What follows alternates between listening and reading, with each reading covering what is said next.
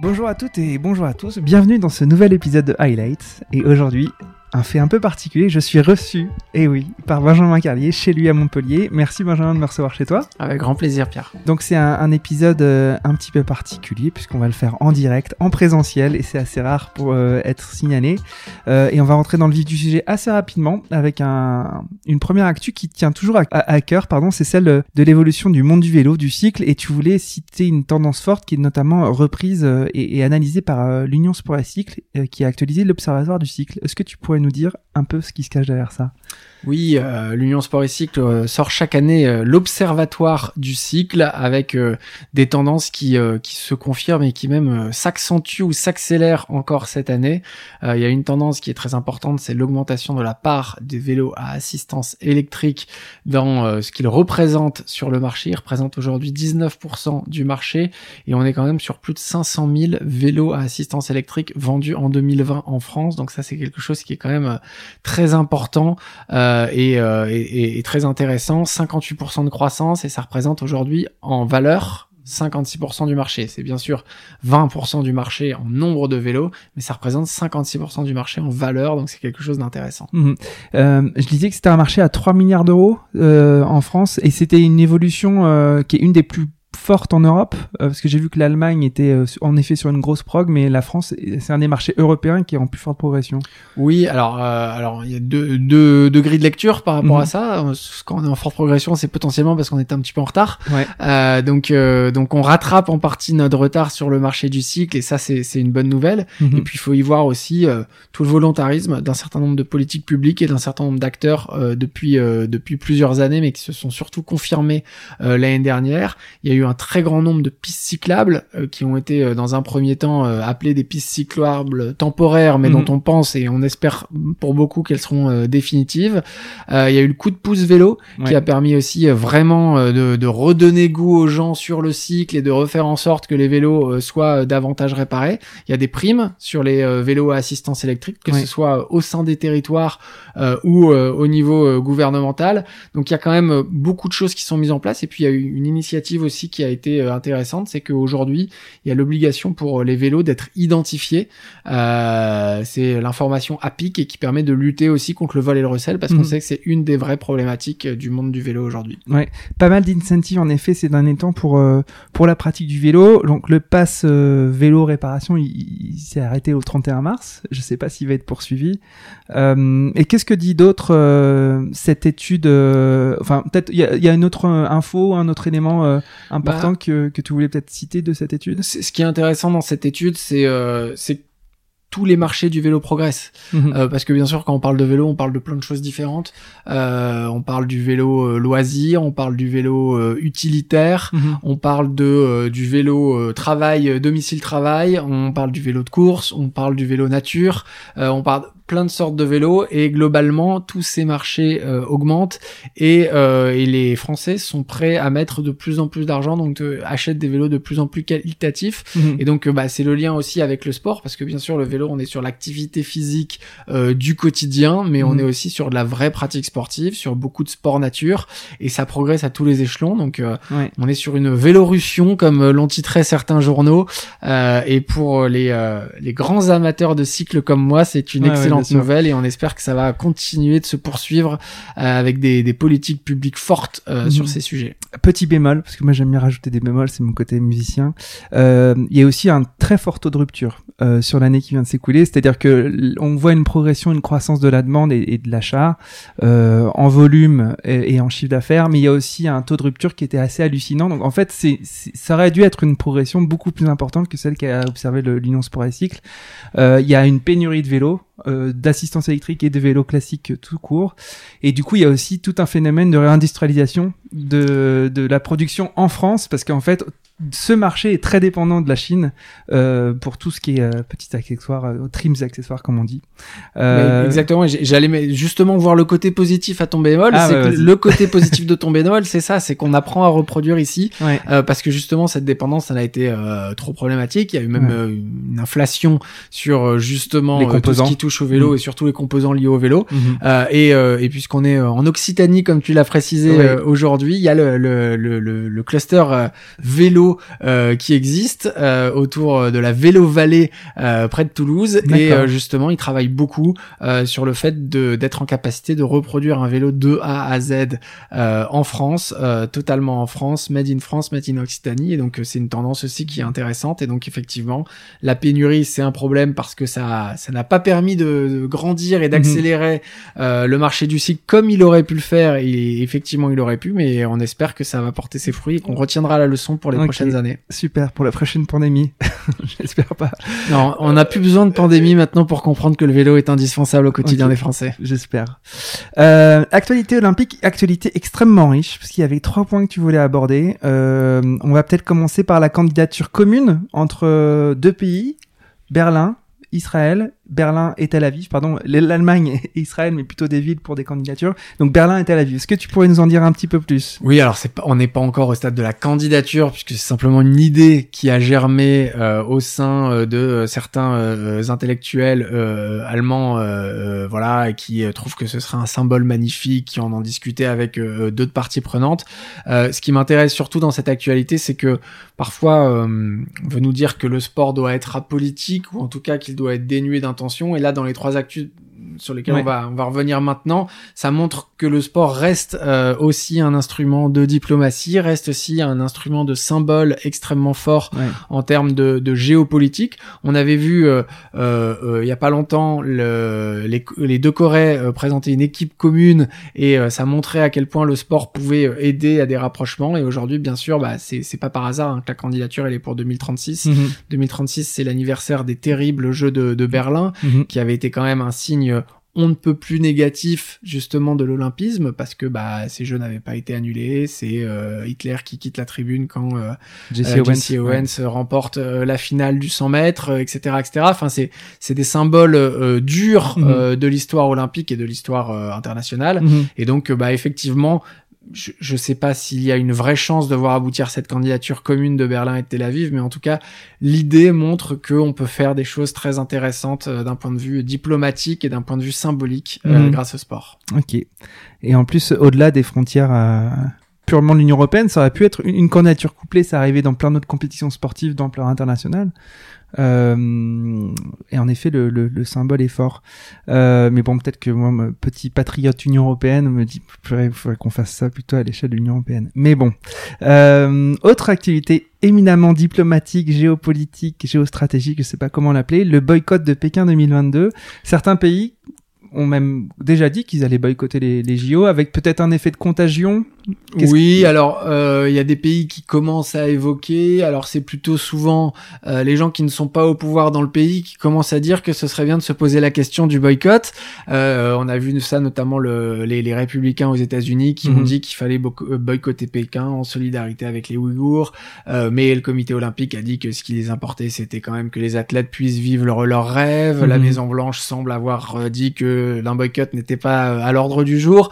Donc on voit qu'il y a un petit un petit jeu qui commence par rapport à tout ça, euh, mais on voit que systématiquement effectivement le le sujet du boycott, le sujet des Jeux Olympiques, c'est euh, des sujets qui sont éminemment politiques. Et puis on va on attend aussi de voir les arguments qui vont être évoqués, puisque quand il y avait eu les Jeux d'été euh, à Pékin, euh, les argumentaires forts euh, du mouvement olympique, c'était de dire qu'il fallait justement ouvrir au maximum la Chine à l'olympisme et que c'était le meilleur moyen de faire progresser euh, un certain nombre de, de, de droits. Eh ben là, on va voir en 2022 si euh, ce discours est encore tenable mhm. euh, par rapport à tout ça et ça va être intéressant d'observer dans les mois qui viennent l'ampleur que va prendre cet appel au, boycott, qui ne manquera pas de de, bah, de se diffuser largement au sein d'un certain nombre mhm. de, de, de, pays. Moi, j'avais eu la chance d'être à Pékin en 2008 pour les Jeux Olympiques de 2008. J'étais un stagiaire à l'ambassade de France. Et déjà, même avant les Jeux de Pékin de 2008, il y avait déjà plein de menaces de boycott pour X raisons autour de la Chine et du régime chinois. Euh, je pense que d'ici 2022, il y aura beaucoup de choses vont sans doute s'amoindrir. Bref, euh, autre élément euh, de l'actualité olympique, c'était l'article de la charte olympique sur lequel tu voulais revenir. Oui, c'est l'article 50, c'est euh, l'article de la charte olympique qui évoque l'interdiction de manifester aux Jeux une opinion politique raciale ou religieuse. Et le comité olympique et paralympique américain a dit que les athlètes auront le droit d'exprimer leurs protestations sur le terrain pendant les sélections olympique et paralympique. Donc c'est bien sûr, on ne tord pas le, le coup à, la, à cette règle 50 pour les Jeux olympiques. Ça, le seul, seul, le CIO a, le choix euh, de euh, de d'arrêter cette règle ou en tout cas de la, de la suspendre. Mais en tout cas, les États-Unis, qui sont quand même le comité olympique le plus influent, mhm. ont décidé eux en interne de euh, laisser euh, les athlètes s'exprimer. Et donc c'est c'est un premier pas. C'était il y a, y, a, deux points de vue par rapport à ça. Il y en a un qui disent que évidemment les athlètes ont une liberté d'expression par rapport à ça et qui doivent pouvoir se servir du sport comme d'une tribune pour faire avancer euh, certains sujets, certaines causes. Mhm. Et puis il y en a d'autres qui disent qu'au contraire, le sport doit être une, une bulle sacrée mhm. dans laquelle euh, La les, les, les, mhm. opinions politiques n'ont rien à y faire. Euh, moi, je peux pas m'empêcher de, de, de, voir ça plutôt comme une, une bonne nouvelle. Alors mhm. peut-être que hum, ça peut avoir l'effet inverse. Et ce qui était intéressant avant, c'était aussi la transgression de cette règle 50 quand un athlète euh, prenait euh, prenait vraiment euh, parti euh, sur une cause. On va voir si si d'autres vont continuer à le faire, mhm. mais mais c'est le cas. Et puis on, on a vu avec ce qui s'est passé aux États-Unis l'année dernière qu'il y a quand même beaucoup d'athlètes euh, qui ont commencé euh, à s'engager mhm. euh, autour de ces sujets, euh, LeBron James mhm. notamment. et donc, je pense que dans cette mouvance-là, il va y avoir encore beaucoup de choses autour de, de Black Lives Matter mhm, notamment. Bien sûr. Il n'y a pas eu des, des, restitutions de médailles pour des, des, athlètes qui avaient auparavant, au cours de certaines Olympiades, du coup protesté. Il n'y a pas eu un, une redistribution a posteriori, un jugement a posteriori de leurs actes T'as pas ça en souvenir Non? J'ai pas ça en tête, mais mais je je suis pas un professionnel de l'histoire olympique, donc tu, tu, me poses une colle. Bah, c'est la première colle que je te pose depuis qu'on fait le, le highlight, c'est exceptionnel. On passe à l'actualité politique euh, parce qu'elle va être très très riche en France. L'actualité politique sportive, évidemment, avec les élections au CNOSF et le remplacement, en tout cas le, la succession de Denis Masseglia. Quatre candidats se sont euh, prononcés, des modalités ont été euh, éclaircies. Est-ce que tu peux nous en parler?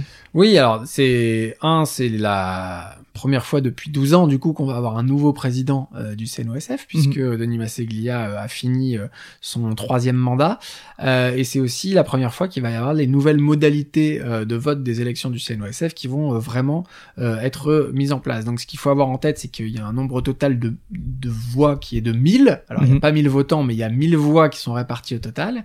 Il y en a 540 pour le collège électoral des membres olympiques, c'est-à-dire les fédérations olympiques, il y en a 460 pour le collège électoral des membres non olympiques. Donc derrière, on peut attribuer aussi des voix supplémentaires et des points supplémentaires pour les fédérations en termes de nombre de licenciés. Et puis ensuite, on rapporte ça, si la fédé olympique ou non olympique, au 540-460 pour savoir euh, combien de voix aura chacune des fédérations dans euh, ce, ce vote-là.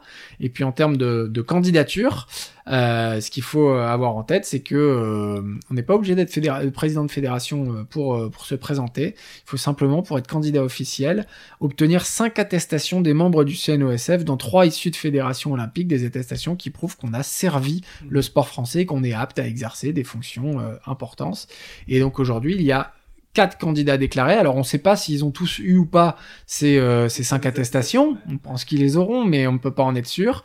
Euh, et donc, euh, donc effectivement, il y a une, lutte qui commence pour entre ces, ces quatre candidats. On parle des candidats un petit peu? Ouais, alors les, les, les quatre candidats aujourd'hui, il y en a deux qui, euh, on va dire, sont euh, des candidats qui ne sont pas issus de la famille olympique, donc euh, qui de la famille olympique au sens fédération olympique. C'est Emmanuel Bonnet-Oulage, qui est la vice-présidente de, de, la FSGT, et Patrice Martin, qui est le président de la fédération de, de ski nautique. donc ces deux candidats qui, forcément, puisqu'ils ne font pas partie des fédérations olympiques, partent avec ce petit désavantage de ne pas être les candidats des fédérations olympiques, mais on va voir si c'est ou pas rédhibitoire. Donc Emmanuel Bonnet qui a commencé euh, à faire euh, de nombreux webinaires, qui a euh, une vision assez politique du sport, qui accorde beaucoup d'importance à la place des femmes et qui mène une, campagne vraiment très active avec sur le fond toutes les semaines des nouvelles propositions, des nouvelles conférences et des webinaires. On a Patrice Martin qui s'est donc présenté dès le départ comme rassembleur, qui veut s'inscrire dans la continuité, qui est vice-président du CNESF depuis plusieurs années déjà. Et puis on a deux autres candidats issus des fédés olympiques, même s'ils sont ni l'un ni l'autre président d'une fédération. C'est Brigitte Henriquez, qui est la vice-présidente de la Fédération française de football, qui fait aujourd'hui un petit peu figure de favorite, puisqu'elle a beaucoup de fédérations olympiques qui l'ont déjà soutenue et qui lui apportent son soutien, son soutien régulier. Donc on attend euh, euh, les éléments de, programme par rapport à, ce qu'elle va pouvoir euh, procéder, mais en tout cas elle a déjà réussi à rassembler au sein de, des fédérations olympiques notamment. Et puis il y a Thierry Ray, donc ancien champion olympique en judo, qui est soutenu par la fédération française de judo et par son nouveau président, et qui lui a écrit un petit un, texte de 40 pages pour expliquer pourquoi il était candidat et qui lui accorde beaucoup d'importance à redonner de la voix au CNOSF et à faire à porter la voix euh, du CNOSF auprès notamment des instances euh, des, instances gouvernementales. Oui, en effet, Thierry Rey, qui était l'ancien euh, conseiller sport de François Hollande, Tout à fait. quand même très très proche des arcanes politiques, euh, bon, surtout de gauche, mais... Euh, ah, pas que, parce qu'il il faut pas oublier que... Le beau, le beau, fils de Jean de C'était le Jacques Chirac. de Jacques Chirac.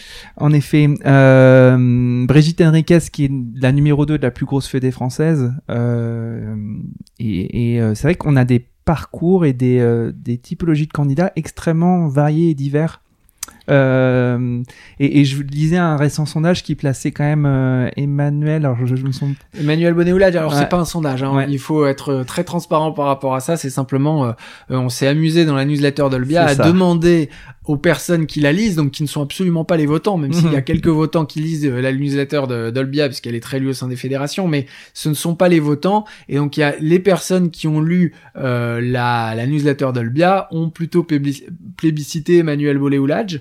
Euh, maintenant, il va falloir voir ce que ça donne réellement quand euh, les quatre candidats auront sorti réellement un programme, mhm. puisque aujourd'hui, effectivement, euh, on a les quatre candidats avec les, les convictions qu'on connaît, leur parcours, etc. Mais on n'a pas encore de vrai programme fort et tangible de ces quatre candidats à la présidence. Donc ce qui serait intéressant, c'est de revoir aussi ce que ça donnera une fois qu'on aura vraiment euh, les idées et les convictions qui seront euh, qui seront posées. Mais ce qui est intéressant bien sûr, c'est que même s'il y a très peu de femmes euh, présidentes de fédération, bah on a aujourd'hui quatre candidats et parmi quatre candidats, il y a deux femmes. Donc ça c'est aussi une très bonne nouvelle pour le pour le mouvement sportif. Toi qui as beaucoup servi le sport, tu tu te présentes pas Alors, euh, je n'ai pas vocation à me présenter. Déjà, je pense que euh, même si euh, c'est pas écrit textuellement, c'est quand même difficile de se présenter euh, sans avoir été euh, soit euh, champion, soit très proche du monde fédéral, soit élu dans le dans le monde fédéral. alors, j'ai absolument pas vocation de toute façon à me présenter, mais je pense que d'ailleurs c'est pour ça qu'on n'a pas de candidat non plus issus de, de toutes les sphères. Ils ont tous conscience qu'il faut quand même connaître ce monde fédéral, l'avoir fréquenté, l'avoir euh, euh, et avoir travaillé pendant des années pour pouvoir faire un bon président du CNOSF. Parce que quand on est président du CNOSF, ce qu'il faut avoir en tête, c'est que euh, bien sûr, on a un certain nombre de, de, décisions à prendre. Bien sûr, on pèse, euh, au, notamment en lien avec le gouvernement. Bien sûr, on décide de plein de choses au quotidien, mais on décide de choses et on continue à décider de choses que euh, si on a le soutien euh, de l'ensemble des fédérations. Et donc, il faut quand même être capable de rassembler en permanence. Et pour rassembler en permanence, il faut quand même connaître les enjeux du quotidien de l'ensemble des fédérations. Je, je, vous encourage à réécouter ou à écouter, si vous ne l'avez pas encore fait, l'épisode avec Denis Massiglia, qui au moment d'aborder cette succession, euh, je lui demandais c'était, quelles étaient les, les qualités qu'il fallait pour être président du CNESF. Et il a tout de suite cité le côté fédérateur, donc c'est marrant pour des fédérations, mais il a tout de suite dit il faut être fédérateur parce que tu portes les voix euh, et tu dois créer le consensus euh, autour de, fédérations qui ont des tailles, des influences complètement différentes, mais il faut emporter tout, tout, le mouvement euh, fédéral avec toi.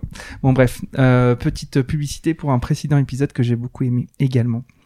je voulais te poser une question sur, du coup, encore une fois, les, les, les programmes, alors euh, tu ne te présenteras pas, euh, on a bien compris, c'est un scoop. Euh, mais euh, est-ce que tu, toi, si tu devais écrire les trois quatre points clés d'un programme d'un nouveau président du CNSF au XXIe siècle, 2021, il serait composé de quoi? Alors, je te prends un petit peu au dépourvu, on n'a pas préparé cette question, euh, mais est-ce que qu'est-ce qui va différencier euh, un programme en 2021 d'un programme euh, il y a 12 ans quand, quand Denis Messiglia s'est représenté? Bah, je pense que aujourd'hui et notamment dans la, la situation dans laquelle euh, est euh, le mouvement sportif suite à la crise sanitaire, pour moi, euh, le président euh, du, pro, du le prochain président du Comité national olympique et sportif français, c'est quelqu'un qui doit être très ouvert sur l'évolution de ce mouvement sportif et sur la capacité de ce mouvement sportif à se renouveler, mmh. à évoluer. quand je dis à se renouveler, à évoluer, c'est que je pense que le mouvement sportif pour rester ou redevenir le plus fort possible, euh, il doit impérativement s'ouvrir aux nouvelles pratiques, s'ouvrir à l'hybridation des pratiques, s'ouvrir au digital, devenir de plus en plus fort sur ces différents sujets. Et on sait qu'il y a une pratique qui est de plus en plus autonome. On mhm. sait qu'il y a une pratique qui est de plus en plus auprès des acteurs du loisir sportif marchand. on le sait tout ça, et je pense que le mouvement sportif doit accepter ça pour travailler avec l'ensemble de ces acteurs, pour travailler vers ce type de pratique. Et, euh, et ça, je pense que le mouvement sportif sera d'autant plus fort si cette transition, cette transition numérique, cette transition euh, du mouvement sportif global se fait de manière mutualisée et mhm. donc se fait avec euh, un CNOSF qui euh, vraiment est le vaisseau amiral de toute cette transformation, que c'est le CNOSF qui travaille les deals avec des startups, que c'est le CNOSF qui travaille la mutation et l'évolution des modèles économiques, que c'est le CNOSF qui devient la première centre, le premier centre de ressources pour toutes les fédérations et, potentiellement qui mutualise un, certain nombre de choses. Mhm. Donc, donc voilà, je pense que le CNOSF a vraiment un, rôle potentiel de leader à avoir par rapport à tout ça. Mhm. Et pour toutes les fédérations qui ont pris conscience qu'il fallait évoluer euh, impérativement pour survivre et pour rester fort, et ben je pense qu'elles doivent pouvoir s'appuyer mhm. dans les années qui viennent sur le CNOSF pour euh, réussir cette transformation. C'était très clair, très intéressant, et ça dessine les contours de d'un super département au sein du CNF, du CNOSF, du, développement, de l'innovation et tout ça. Je voulais qu'on parle euh, d'un article que tu as récemment euh, publié, en tout cas que tu as, que restitué. Euh, C'était euh, l'avènement de la crypto-monnaie dans le monde du sport comme vecteur de revenus complémentaires, supplémentaires dans des économies qui souffrent beaucoup, donc l'économie du sport. Est-ce que tu pourrais nous en parler? Oui, alors je suis pas non plus un, un immense spécialiste de la crypto-monnaie, j'essaye de comprendre euh, avec l'évolution de, de, tout ce qui se passe euh, sur, euh, sur ce sujet, mais en gros, effectivement, il y a de, de, plus en plus de, de, sportifs ou de clubs, mais d'entités en général, qui sont en capacité de créer leur propre monnaie, mhm. notamment grâce à la technologie de la blockchain, mhm. qui permet de certifier un minimum cette monnaie. Et, et en fait, ça permet de faire pas mal de choses aujourd'hui, parce qu'en fait, ça permet de créer des levées de fonds, parce qu'en fait, vous créez de la monnaie qui n'a pas forcément de valeur au départ et vous lui donnez une valeur puisque les gens l'achètent. Et donc en fait ça devient une source de revenus euh, pour des clubs et donc en fait c'est ce qu'on appelle les ICO, mhm. hein, les Initial coin offering, mhm. si j'ai un très mauvais accent anglais. L'équivalent des euh, IPO. Euh, voilà. Mais en, crypto-monnaie. Ouais. Mais donc c'est vraiment euh, une méthode de levée de fonds qui consiste en l'émission d'actifs numériques échangeables. Et mhm. en plus, et en plus, bien sûr, ce qui est tout un, tout l'intérêt de ces levées de fonds, c'est que derrière, ça crée une monnaie qui est réutilisable pour racheter des choses en lien avec le club si c'est un club qui travaille sur ce sujet. Et en fait, il y a plein de choses à vendre dans un club, mhm. que ce soit des maillots, que ce soit des boissons, que ce soit des tickets, etc., etc. Et donc les clubs peuvent créer leur propre monnaie et avec cette propre monnaie valoriser l'ensemble de, de, leur écosystème. Donc c'est des choses qui sont euh, qui sont vraiment intéressantes. C'est un des usages de la blockchain, euh, forcément la crypto-monnaie euh, dans le sport, mais il y en a d'autres et on pense notamment à tout ce qui peut toucher euh, à la sécurisation des tickets pour faire en sorte qu'il y ait pas de recel de tickets, mhm. qu'il y ait pas de, vente black, de black market, black, etc., etc. Et donc bah donc en fait on voit que la, la blockchain prend de, de, plus en plus sa place et mhm. crypto-monnaie en est une illustration.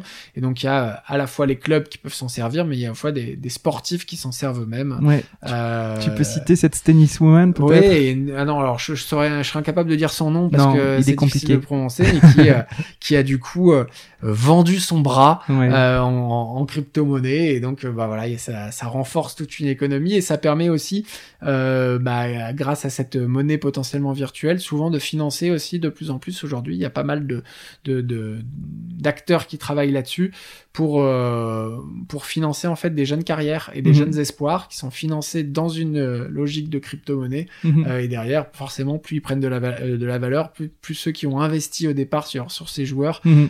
peuvent euh, se rentabiliser. Donc euh, c'est un mode de financement alternatif qui est euh, assez obscur, y compris pour moi encore Mhm. euh, sur plein d'aspects. Mais euh, quand on voit euh, bah, l'ampleur que les crypto-monnaies prennent de manière générale dans le monde, euh, bah forcément il faut que le sport s'y intéresse. Et c'est euh, alors il faut pas faire n'importe quoi parce que c'est des sujets où ça peut vite dégénérer. Mhm. Mais en tout cas euh, que le sport ne soit pas à la traîne sur ce sujet des crypto-monnaies, je pense que c'est quelque chose d'important. Mhm.